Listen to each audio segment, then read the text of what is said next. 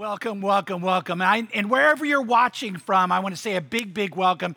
If you're a part of the Crossroads family, man, I love that we get to gather together, and we do that all over. Uh, right now, uh, a bunch of people are watching outside on the patio. Man, love you guys. So excited you're with us. Uh, somebody in South Africa, somebody in Austria. Uh, we're watching people in Ireland, all across the United States, and we get to be a family together. But no matter who you are, no matter where you are, I have a feeling if you got really honest, if you were able to stop and really contemplate your life, you would probably say, you know what, I've got a habit I want to break. I've got a habit that I'm battling against, that bad habit I want to put an end to. And what we've been sharing in this Breaking Bad Habits series really does help. And actually, I want to say this it really works. It really works, but you got to work it.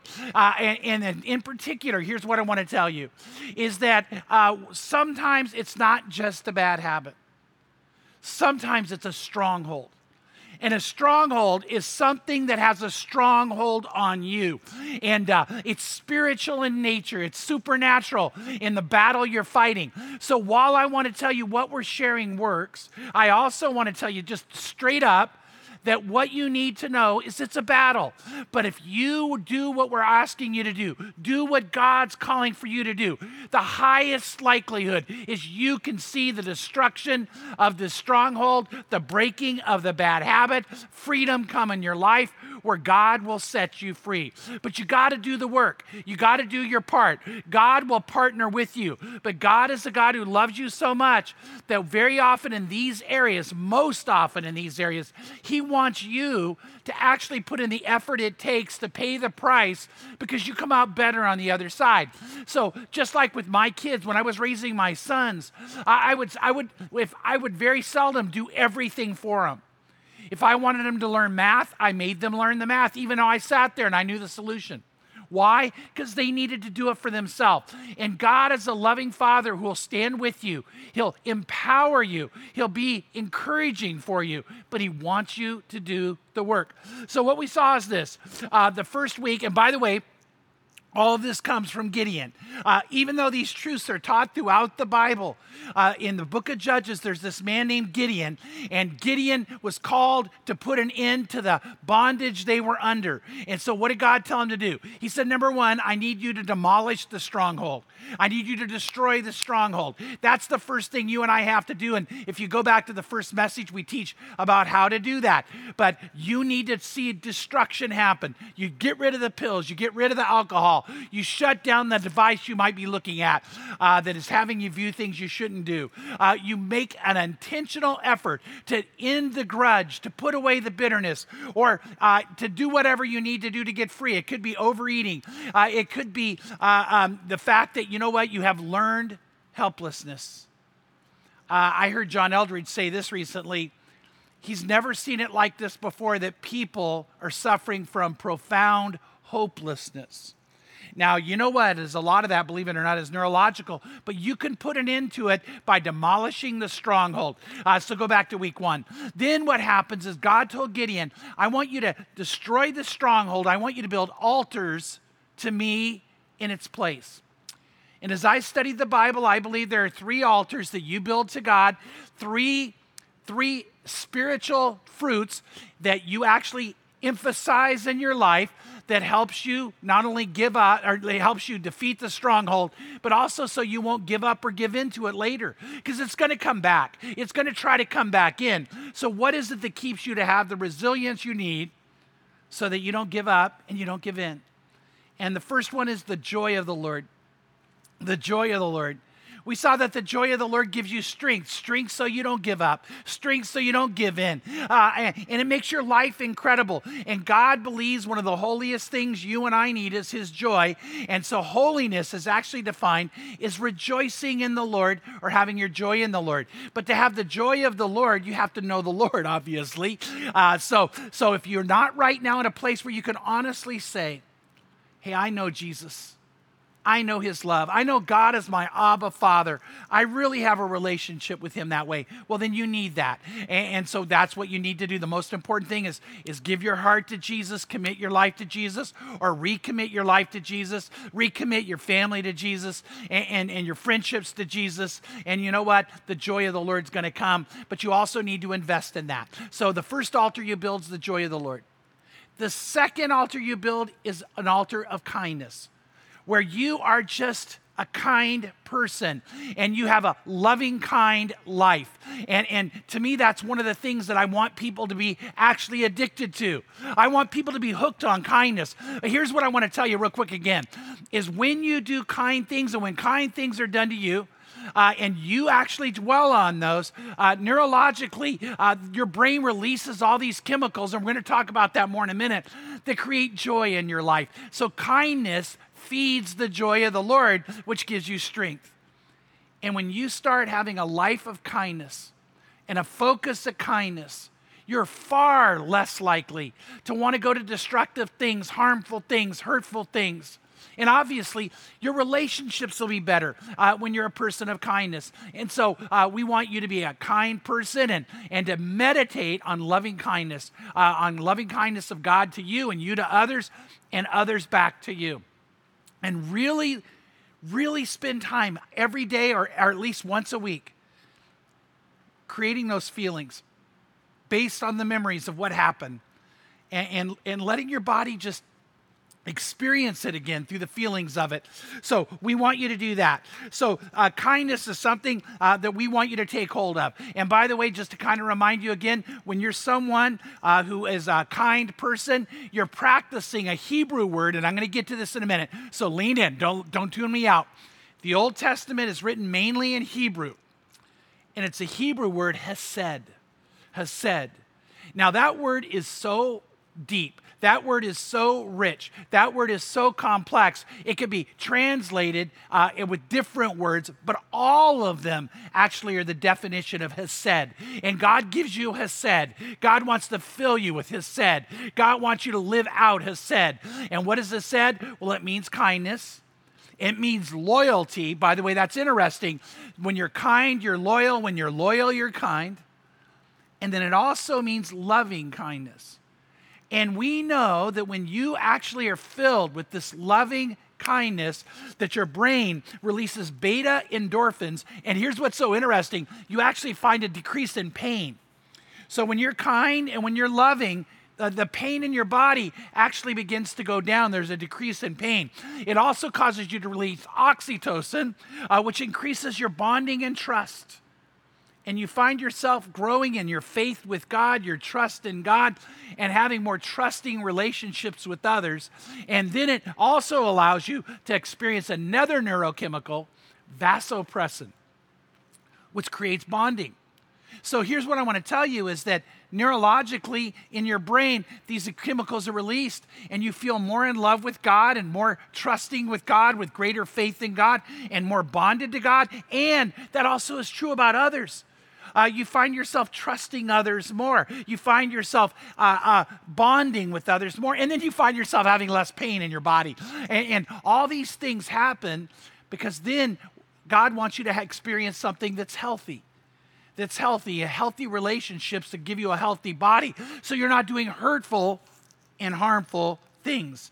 Which brings us now to the focus on the third altar we build joy of the Lord, kindness, love love. This is the greatest of all. This is the one that creates the highest level of motivation in your life to not give up, to not give in, to not allow the stronghold to come back, and to live your life in a way where you're free. You're free. And, and I want to tell you, I think pretty much everybody out there would say, uh, maybe I'm wrong, but I think almost every one of you would say, man, I, I want a life that's filled with love. I want to experience love. I want to give love. I don't want to be lonely. I don't want to be empty. I want to be filled with love. But the problem we have is we live in a world today that doesn't understand love. They do not understand the Hesed, which is the Hebrew word in the Old Testament, or get ready for this. In the New Testament, it's mainly written in Greek, and the Greek word is agape. And those can only be truly understood when you're experiencing a relationship with God. Now, by the way, let me just say that without any mitigation. I, am not holding back at all. I 100% can promise you the only way to really know Hesed, the only real way to know agape, the only real way to know love is in a relationship with God. See, we learn love uh, in all the wrong ways and all the wrong places, but it's been poured upon you. Uh, it might be in books you read, but it wasn't really Christian books, so they didn't really talk about what love is like. It might be in, in media you watched, movies or TV shows or, or something you streamed, but it has the wrong view of love. Uh, and what happens is it calls it love, but it's not love, it's counterfeit. Uh, uh, probably, without a doubt, one of the most talked about places where we find love is in music. I, would say that the, the number one theme in music, especially starting in the 20s, 30s, 40s, 50s, 60s, all the way till now, is love. Uh, love would be the main theme of music. And yet, many people believe that's where you're going to learn about love. Uh, I, I want to show you this. Get ready. There's a, a girl, and she has a, a TikTok on social media, TikTok, and she's, oh, this girl's so talented. Like, wait till you hear her. She's so talented. And she's playing and singing love songs. But her father, he's in the background and, and he takes what she's singing literally. And so she's singing it, but when he hears the literal, it doesn't make sense to him. So you got to hear this. Okay, watch, watch, watch with me. Watch right now.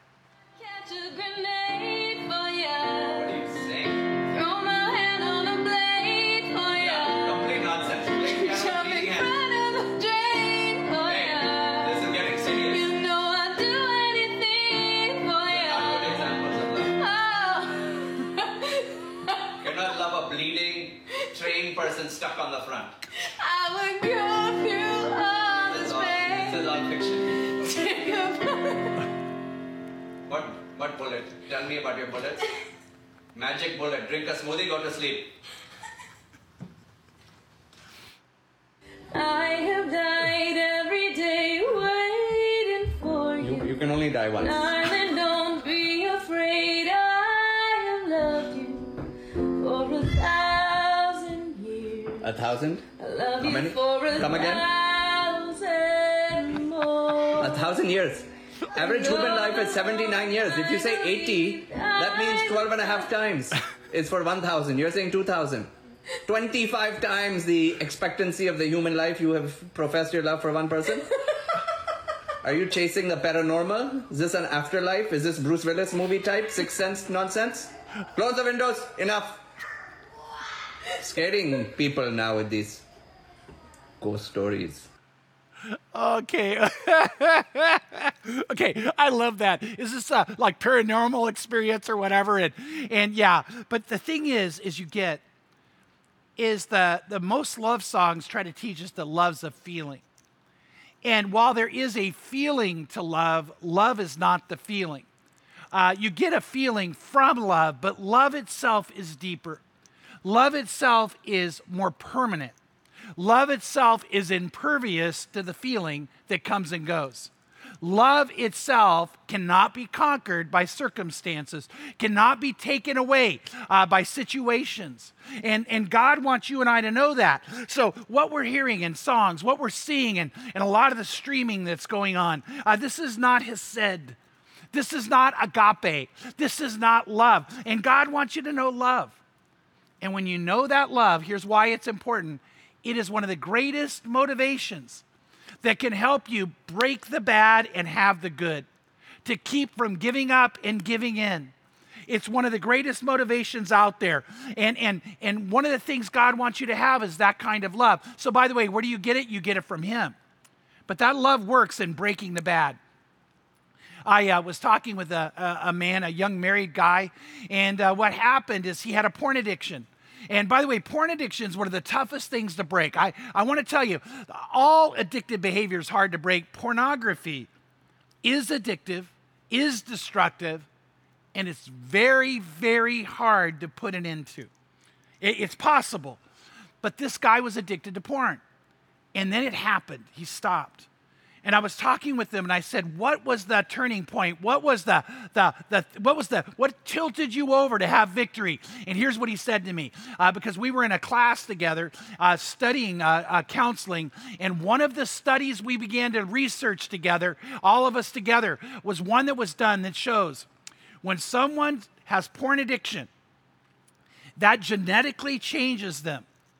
And then when they have a child, they actually are passing genetically down to that child a predisposition to an addictive behavior. Now, I want you to think about that. Uh, the, the research is solid on that. That might actually shock a lot of you. But this guy, when he's reading the research, he's like, I'm not just doing this to me, I'm not just harming my marriage. My kids are going to suffer because they were still planning on having children. And he thought, I don't want to do that to my kids. And so he stopped. He didn't even have his children yet. He already loved his children so much that, that he stopped for them. He stopped for them. Love was the motivating factor that allowed him to get free from an addiction that was hurting and harming him, his wife, and his marriage. And, and so I want you to know that's true. Uh, I have a friend, I love this guy. He's one of my favorite people in all the world. Uh, and when I first met him, he was 440 pounds and and he we actually he ate i never saw anybody eat that much. And and it was a joke that he ate that much. And it was he actually made a joke about how big he was and how heavy he was. And and and it was part of what endured everybody to him and then I remember I met his wife. Like, I got to tell you this. I, I, was sitting in a chapel where I was going to speak, and he and his wife, and I hadn't met her yet, were a couple of rows ahead of me.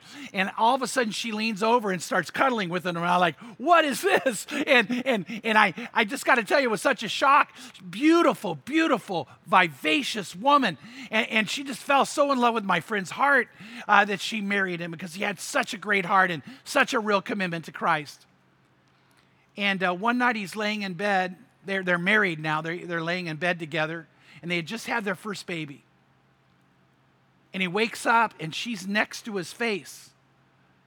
And she's trying to see if he's breathing. And he's, he's shocked, he's startled. He comes out of it, and he goes, What's wrong? And she started crying.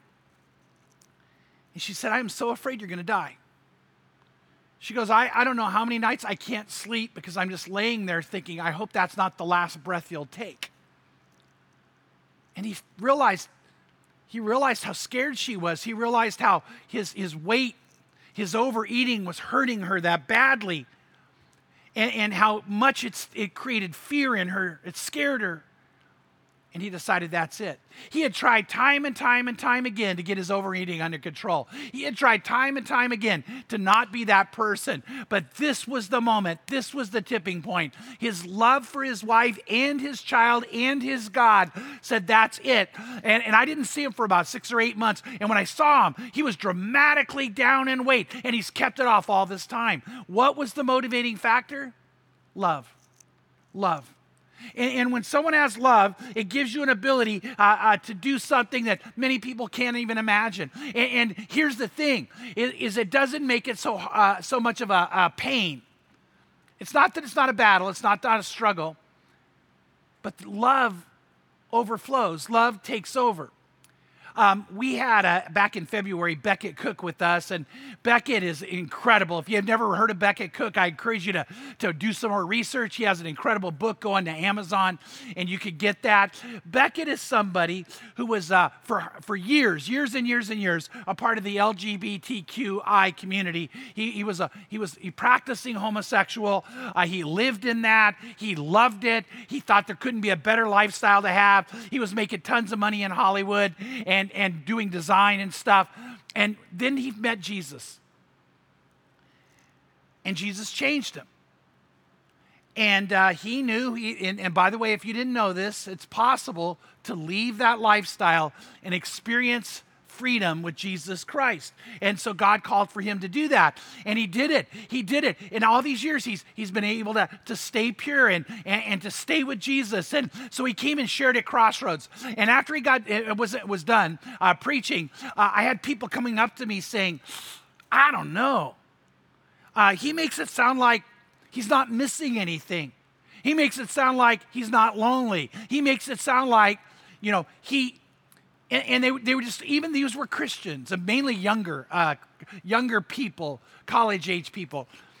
And they said, We just can't, from what we see on TV, what we see in the media is what they were saying. We can't even imagine that would be true.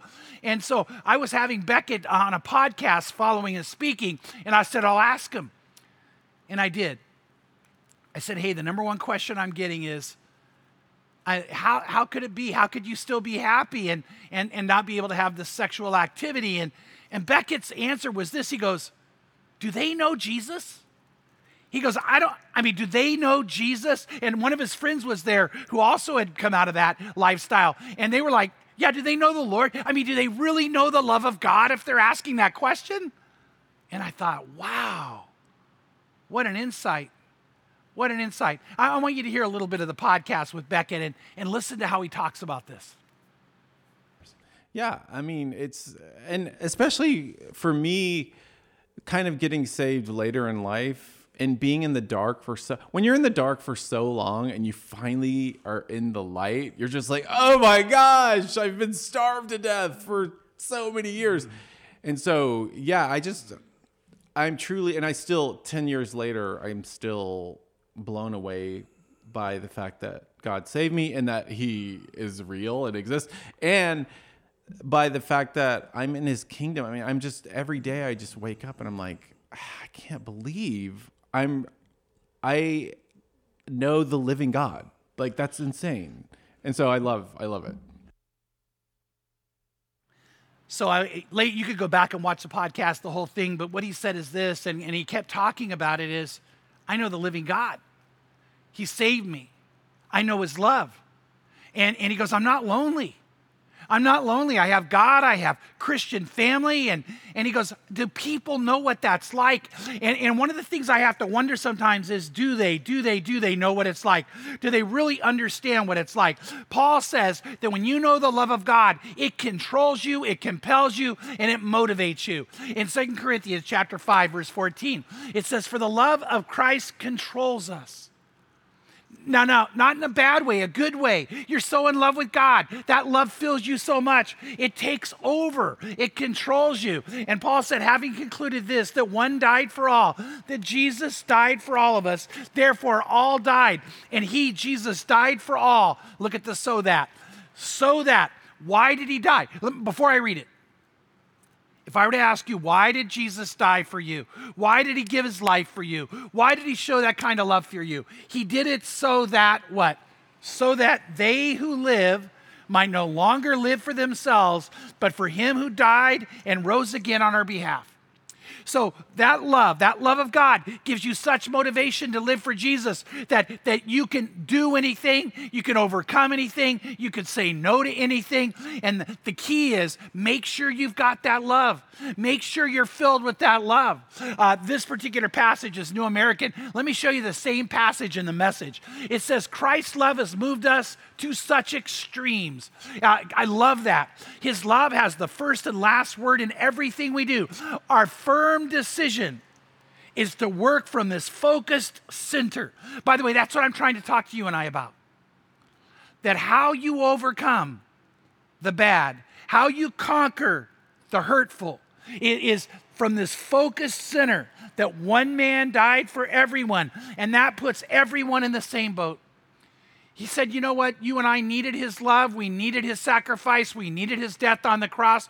We need cleansing from shame. We need to break bad. We need to get to the good. And, and everybody's in that same boat.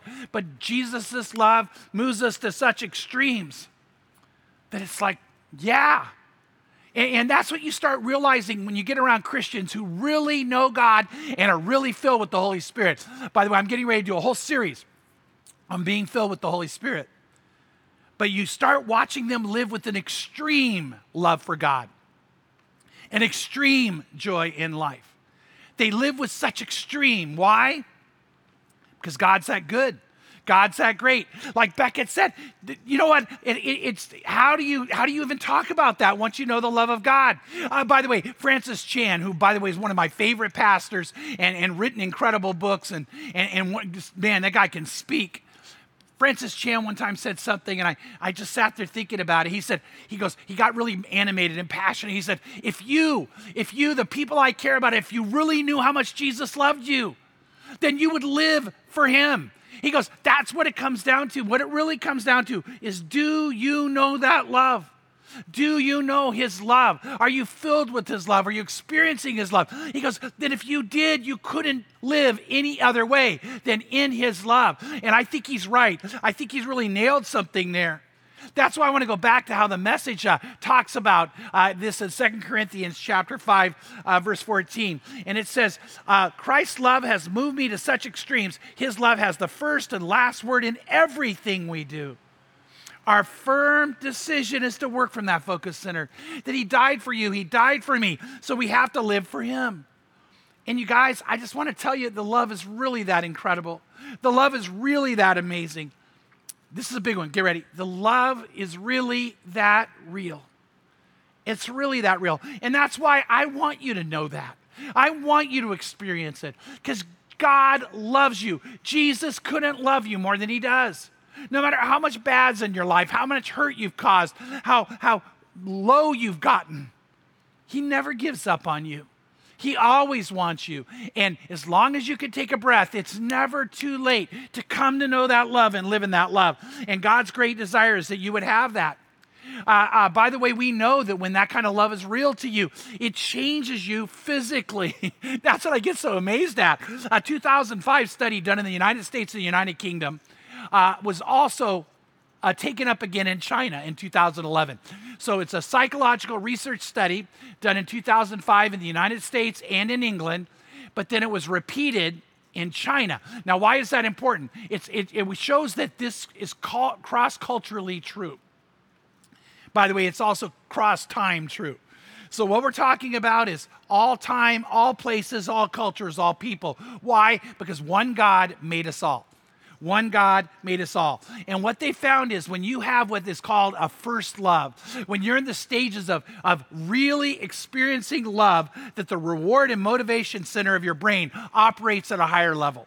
In other words, neurologically, they can see how your brain's moving in that time. And, and that's when it happens again. We talked about when you're kind and experience kindness, which is the hesed and has to do with love, the dopamine's released. Well, they found when you're in a love situationship, that dopamine's even at a higher level, a higher level, and you feel better. And here's something else you're more sensitive. You're more sensitive uh, uh, emotionally, but also physically. You can actually feel more when you touch when you're in love. You can hear more. You can smell better. Your senses operate better uh, when you're in love when you're in love. And so God created you to live that way. And, and this, this interesting thing is the people who were studied in England and the United States and China all had the same physical, neurological experiences and emotional experiences. It, it just crossed cultures. And Jesus said something interesting. Jesus is talking to a church, uh, the Ephesian church, but it's a, a church, it's a group of Christians. And he said, I've got a problem with you guys. All the things you got right aren't really going to matter because you're missing the most important thing. And in Revelation chapter 2, verse 4, he says this He says, But I have this against you, and he's writing this to Christians, that you have left your first love. First love uh, that love you feel that takes over, that love you feel where you can't think of anything else, that love you feel so that's all you talk about. Have you ever been around somebody who's fallen in love and that's all they can talk about? That's all they can get out. And, and, and they just are so overwhelmed. Their hearts are so filled, it takes over their mind. And Jesus said, But you don't love me like that anymore. Now, when he says this, a couple things I want you to think about. One is it's possible not to have first love. He didn't say you don't love me at all, but you just don't love me with that first love, that passion. And, and so here's what I want to ask you right now. Maybe you're a Christian. Do you love him with a first love? Do you love him first? Do you love him most? Do you love him with passion? And, and some of you might say, oh, come on, Chuck, you know, that can't last. Well, Jesus is saying it can last. And I want to say this I am not perfect. Oh my goodness, I'm not perfect. Guys, I am not perfect. I don't even pretend that I am. But you know what I have? First love. I believe that if you and I could stand before the Lord our God face to face and you said, Does Pastor Chuck really love you with the first love? I think Jesus would say, Yes, he does. He does. And I've, I've been in love with the Lord uh, uh, since 1975. Uh, four, well, that, and I, I've been in love with the Lord since 1975. And um, I love him more today than I've ever loved him before. By the way, I can tell you this too. I love my wife today more than I've ever loved her before, too. Uh, and today's her birthday. Today's her birthday when I'm sharing this. Happy birthday, Pam. I could not love you more than I do. And it's just grown and grown and grown and grown. Here's what I want to tell you that is not only possible, it's probable when you are allowing God to fill you with His love, and then you go and give love back to God and go give love back to others. Uh, and and it, it's, it's not just an emotion, it, there's motion to it. And so if I were to look at you and say, right now, are you in a first love relationship? And you say, no, I'm not. What do I need to do? Jesus actually tells that church, you got to get the motion back to get the the emotion back. And so you need to do it. So, do you know that love? Are you filled with that love? If so, then I think you have a motivation that will help you give up the, the bad, demolish the stronghold, and not give up or give in to it again. Uh, in Ephesians 3:14, it says this: For this reason, I bow my knees before the Father. So, why does Paul pray? He said, I'm on my knees praying for you. What's the reason he's praying for him? He goes, From whom every family on heaven and on earth derives its name, that he would grant you according to the riches of his glory to be strengthened. Now, I want you to see this. See, love gives you that strength. That strength uh, in the, with his power through his spirit in the inner man. Do you want resilience? Do you want resolve? Do you want inner strength? Paul says, That's what I'm praying you're going to have. Now, here's why. So that, whenever so that, Christ may dwell in your hearts through faith. Now I'm going to stop there. He's writing to Christians. And he said, I want Christ to dwell in your hearts through faith. But if you know theology, if you know the Bible, you'll go, well, wait a minute. If I have faith in Jesus, then, and I believe in him, and I genuinely believe in him, and I have a loving trust in him, then he is going to dwell in my heart. But so, why would Paul write that about Christians? Here's why the word dwell in the Greek doesn't mean just to live, it means to be at home. To be at home at.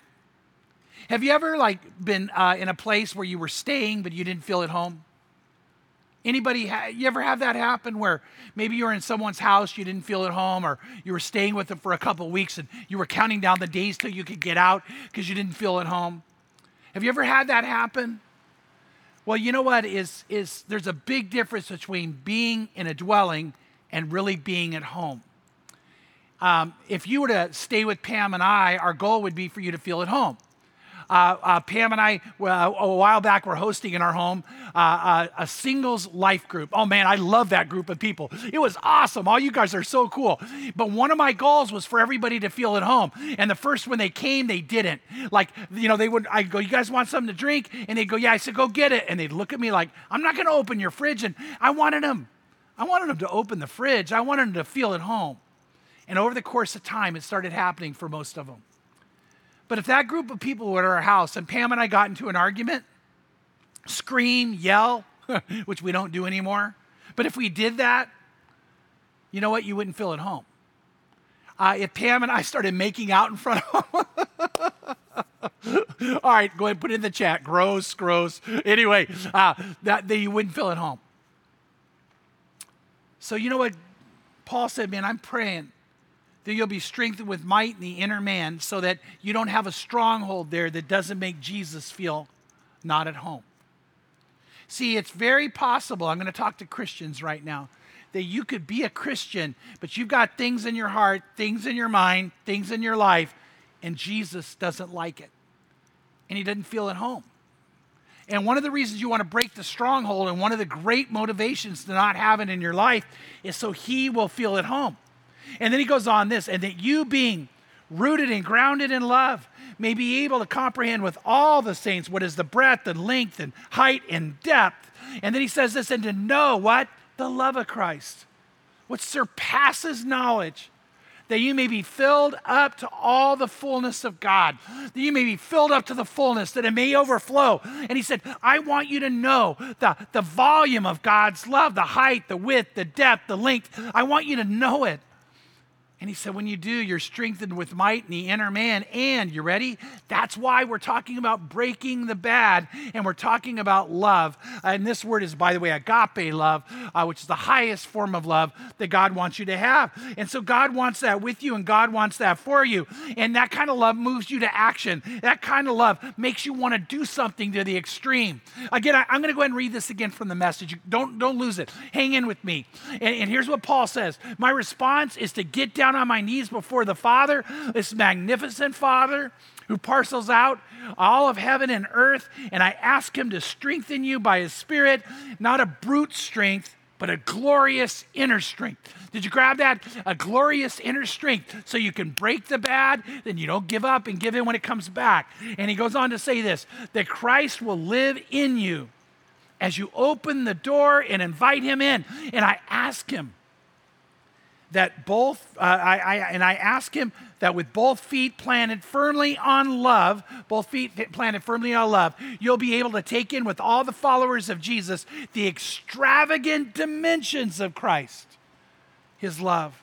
Reach out and experience the breath. By the way, that's what I'm talking about. Reach out and experience the breath. Test his length, plumb the depths, rise to the heights, live full lives, full in the fullness of God. Man, I want that for you. Jesus wants that for you. Oh, let me tell you, right this moment, he could not love you more than he does, and he wants you to know that love. He wants you to live in that extravagant dimensions of his love that almost nobody can understand, but it can. It can be experienced.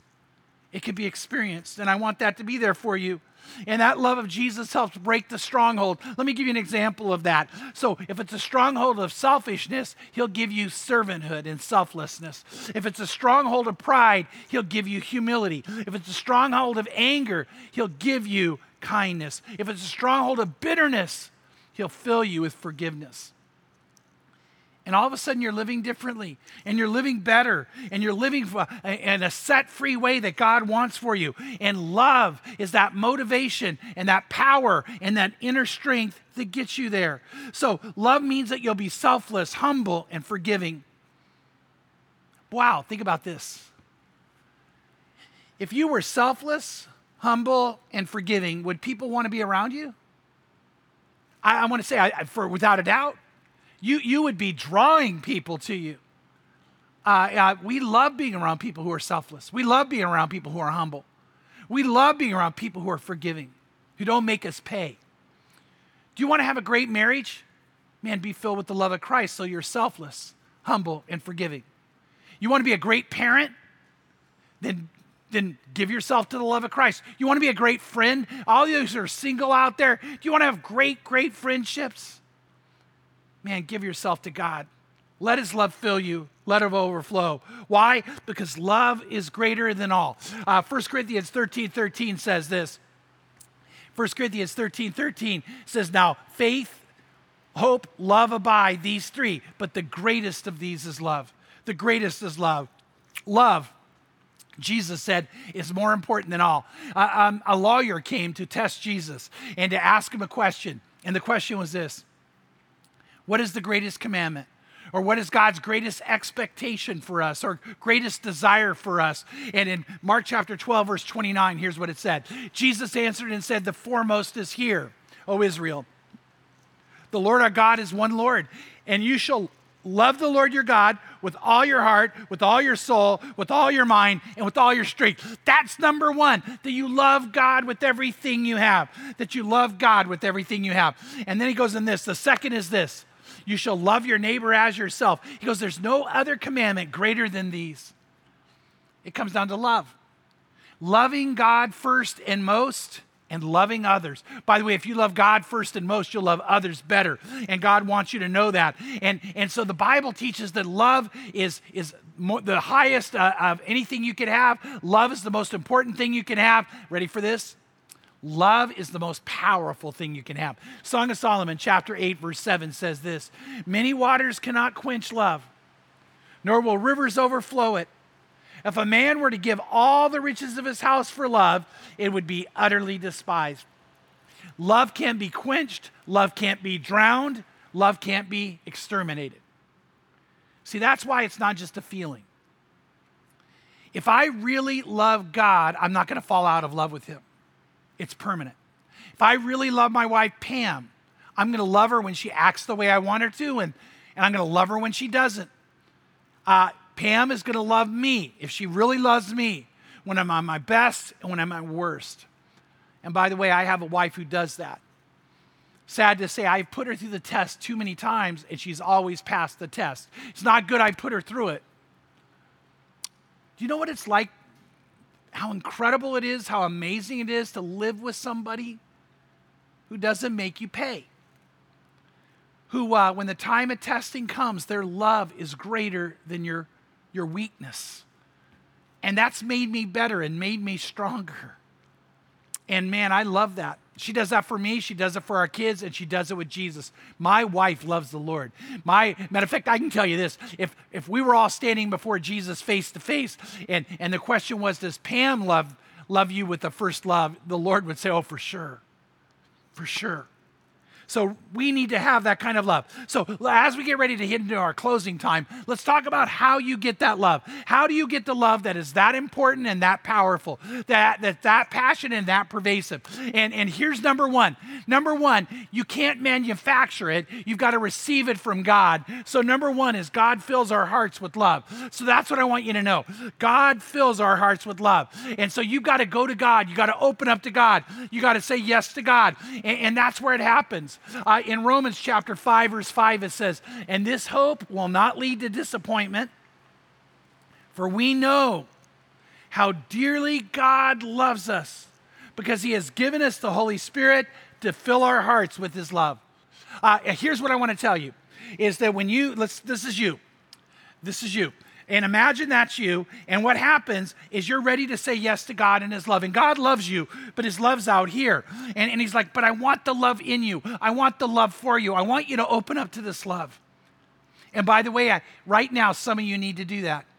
Some of you need to say yes to God's love. Some of you need to open up to God's love because he, he loves you. The only thing stopping you from having it is you. And the Bible says, what do you do? You pray and you say to the Lord, I, I want to give my life to you, I want to be yours. Uh, by the way, for love to be love, listen to this, this is really important.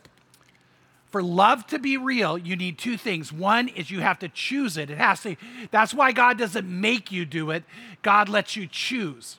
Love requires choice and love requires commitment. So, if you're going to have real love, if you're going to have real love for God and for others, you've got to choose to have the love. It's a choice. And it's also a commitment. You got to have a commitment. And so the Lord says to you, I love you. Will you choose my love? And, and that's what you do. And so you tell him yes. Uh, God offers it to you, and, and the way you begin to experience his love is what? You, you actually pray a prayer. And you say yes to God. You open up your heart to him. Or for some of you, you need to recommit your heart to Him. But you got to actually say, I choose that, Lord. I choose your love. I choose life with you. But then you also have to have a real commitment. And when you pray that prayer and you mean it and you commit your life to Him, what happens is God pours His Holy Spirit in you and God pours His love in you. And what happens is He fills you with His love. And, and so you experience the filling of God's love. So how do you get this love that that's powerful, that gives you inner strength, that that is more important than all? Well, you open up your heart to the Lord. And, and, you let him fill you with his love. You let him do it. By the way, in a moment, I'm going to invite some of you to pray a prayer with me where you can say yes to God and you can open up. By the way, some of you out there right now, start praying for people to say yes because he wants it for you. Right now, do you realize the life God wants you to live, the love He wants you to have, the, the reality of the relationship He wants it to be?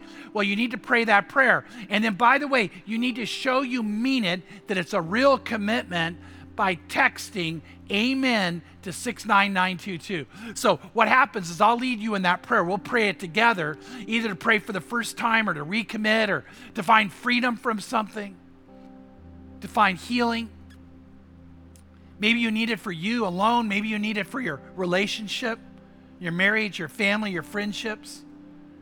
But it all starts by really praying the prayer, making the choice, and, and making a genuine commitment. So, however you can text us, do it. Text Amen to 69922. Uh, if, and message us and let us know. And then we're going to get back to you. And we want you to interact with us because we want the commitment to be real, but we also want to walk with you in it. We want to help you with it. But, but here's what I want to tell you it's cool. God doesn't just fill you with his love. See, that's the first part of the commitment that you would love God with everything and, and, and with all of who you are. But God wants you to have that love overflow. So, through the power of the Spirit, He fills you to now it just comes out of you. It's overflowing in your life. And, and here's what's really cool we're going to do a whole series on how to be filled with the Holy Spirit. God's filling of the Spirit happens repeatedly. So, at times that you need it, He just pours more in and more in and more in. So, it just keeps coming out and it keeps going. And I want to ask you is that the overflowing life that you're experiencing? And the only way to get this love is from Him. That's why I said early on that this idea of the hesed, the Hebrew word for love, this idea of the agape, the Greek word for love, this idea of love, our, our English word for love, comes when you really love God. So the most important thing you can do is, is open up to Him so He'll fill you with the love. Now, I'm going to give you number two in a minute, but I want to stop right now and ask you let's don't go on unless you know the love. Right now, I'm going to lead that prayer. Right now, I want you to pray it with me. And again, I want to tell you something happens when you say the words and you mean it, where you make the choice and you make the commitment. And you're committing your life to the Lord because He committed His life to you. Jesus loves you so much, He died for you, and He wants to fill you with that love. Some of you right now are feeling empty. Get filled with God's love. Some of you are feeling lonely. Let God's love fill you. Some of you right now are, are not even aware of, like Becket said earlier, I showed you, he goes, Man, how would it feel to wake up and know the love in a very real way? And it'll give you the inner strength, it'll give you the motivation, it'll give you the transformation. Just pray the prayer. Pray the prayer with me right now right now. I'm going to lead it. I'm going to ask you to whisper it. By the way, you can pray it again, just you and I. Uh, you could pray it with someone else. Like, let's do it together. Uh, if you're married, you could put Jesus the center of your marriage. If right now you want to break that bad, this is the most important moment to do it. So, for the first time, to recommit, to find healing from hurt and pain. Maybe you got some things from your past that are plaguing you. Let God's love take over. Let God's love bring healing. Maybe right now you're, you're afraid. Let God's love give you that, that courage, that inner strength. This is the moment. And it's from Him to you, and you can't get it any other way. So I'm going to lead that prayer right now. I'm going to lead it right now. If you're ready to say yes to God, I'm going to ask you to pray it with me. I'm going to ask you to open your heart to Him. So right now, let me pray for you first. Father, I pray. And, and I pray along with a lot of other Christians right now who are praying for people to come to know you for people to experience your love. That filling's going to come, and the feeling will come when it does. But the filling's more important. And God, I pray right now that, that there's some men out there who are ready to open their hearts to you, and, and now they're going to become men of God, and they're become men filled with love and, and life.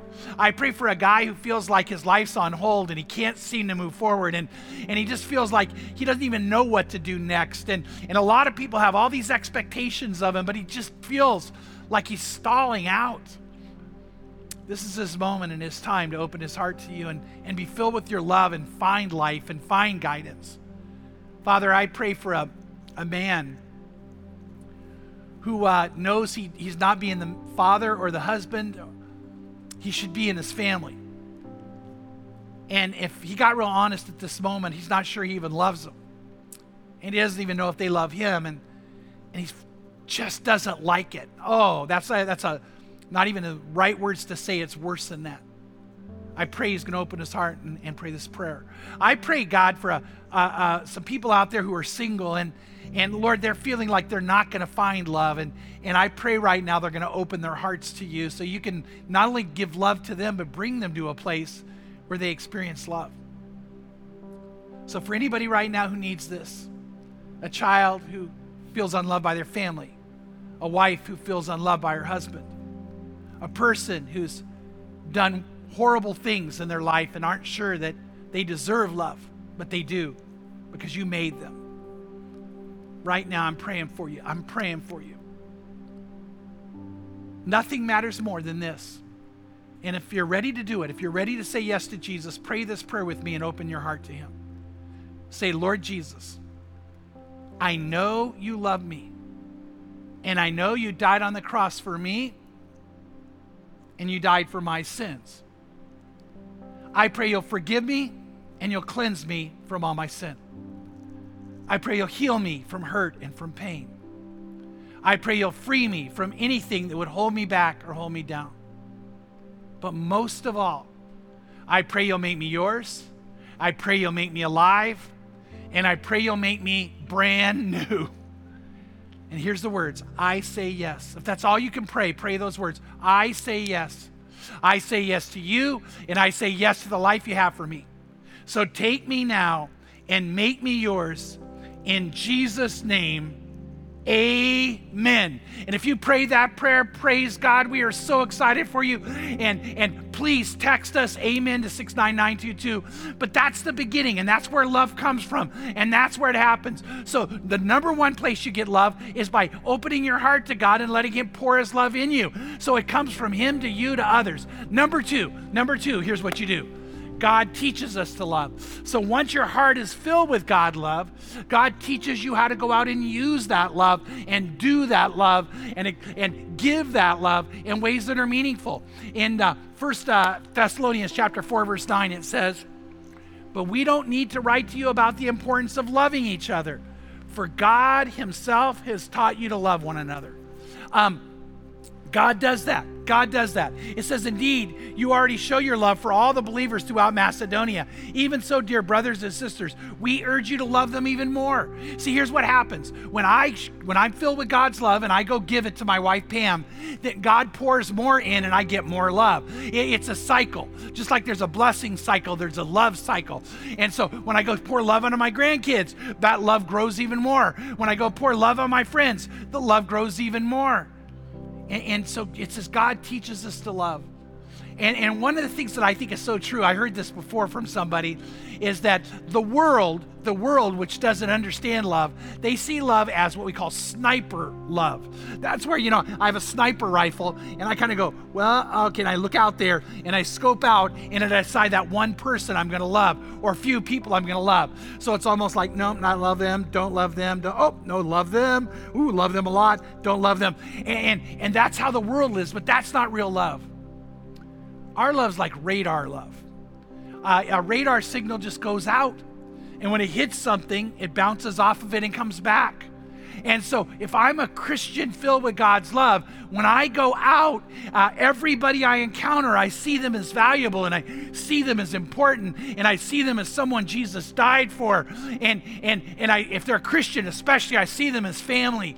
And so, when I go out there, it's like this just love goes out. And if you get in my presence, you're going to get loved. And that's how God teaches you to love and you just go out letting Him guide you, show you, and your love gets better, your love gets stronger, your love gets more. Then, number three, you need to evaluate your life to see if love is a priority.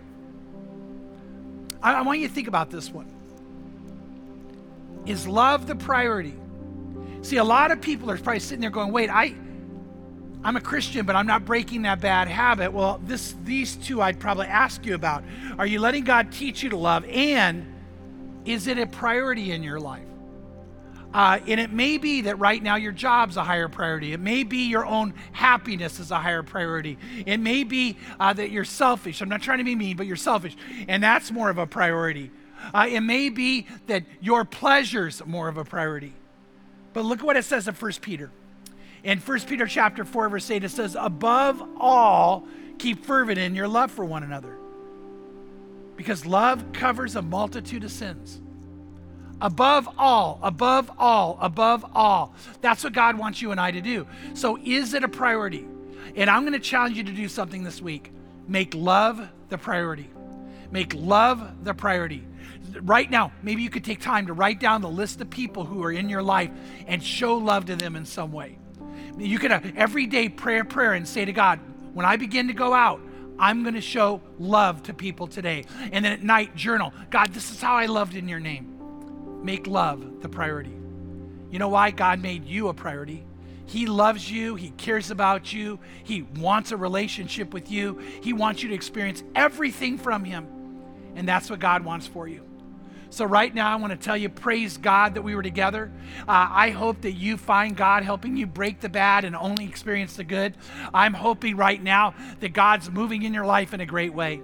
Uh, I, and if you haven't done it yet, pray that prayer and say yes to God, or pray that prayer and recommit to God. But make sure uh, and text us Amen to 69922. And I want to tell you something God couldn't love you more than He does. God couldn't love you more than He does. And so make sure that we get to connect together and interact together so we can share together in the great love of God and the great things He has for you.